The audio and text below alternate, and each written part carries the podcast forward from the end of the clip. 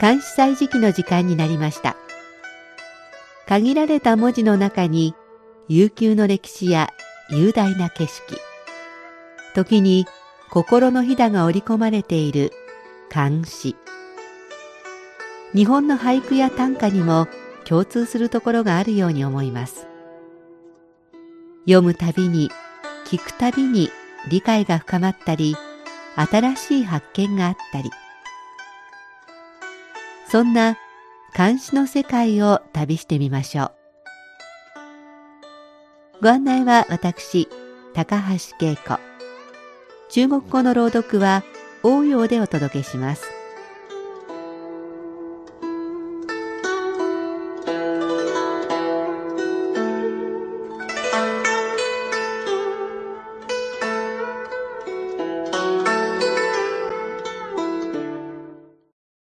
今日で9月も終わり、中国では明日10月1日が国慶節建国記念日です。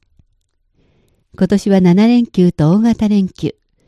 私も半分くらいは休めそうですから、どこかに旅行に行こうと計画中です。もちろん連休を利用して私とは逆に地方から北京にやってくる人もたくさんいます。見慣れてしまった北京の街ですが、初めての人にはどんな風に映るのでしょうか。北京を代表する天安門広場には、今年も大きな花籠が飾られています。広い通りには花壇も作られていて、赤や黄色の花で飾られ、北京はいつもより華やかな表情を見せてくれているような気がします。それでもひとたび日が沈むと、ひんやりとした空気に包まれる時期になってきました。暑さが去って過ごしやすい時期なのに、なんだか寂しい気になってしまいます。夜の帳が降りるのが早くなったからでしょうか。それとも今年のカレンダーの残りが少なくなってきたからでしょうか。秋の短い北京。寂しがっている暇はありません。しっかりと秋を楽しまないと。さて、今日は行為の秋の日と書く終日を紹介します。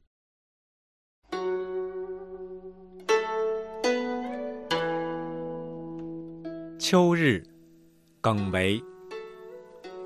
返照入驴巷，忧来谁共语？古道少人行，秋风动何暑。終日行為。変章良好に入り。憂いきたりて誰と共にか語らん。鼓動人の行くことまれに。周風箇所を動かす。もう一度中国語で聞いてください。秋日，耿维。返照入驴巷，忧来谁共语？古道少人行，秋风动何暑？秋の夕日が村里に差し込んでいる。憂いが湧き上がってきたけれど、誰と共にこの気持ちを語ろうか。話し相手なんかいない。古びた道を行き交う人はほとんどいない。ただ、秋風だけが稲や木々を動かしているだけ。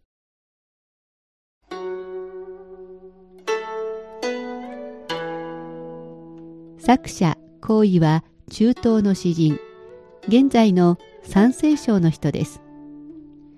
役人でもあった行為は長安の都で貴族や高官の屋敷に盛んに出入りし詩を作ったり詩を送り合ったりという優雅な生活を送りました。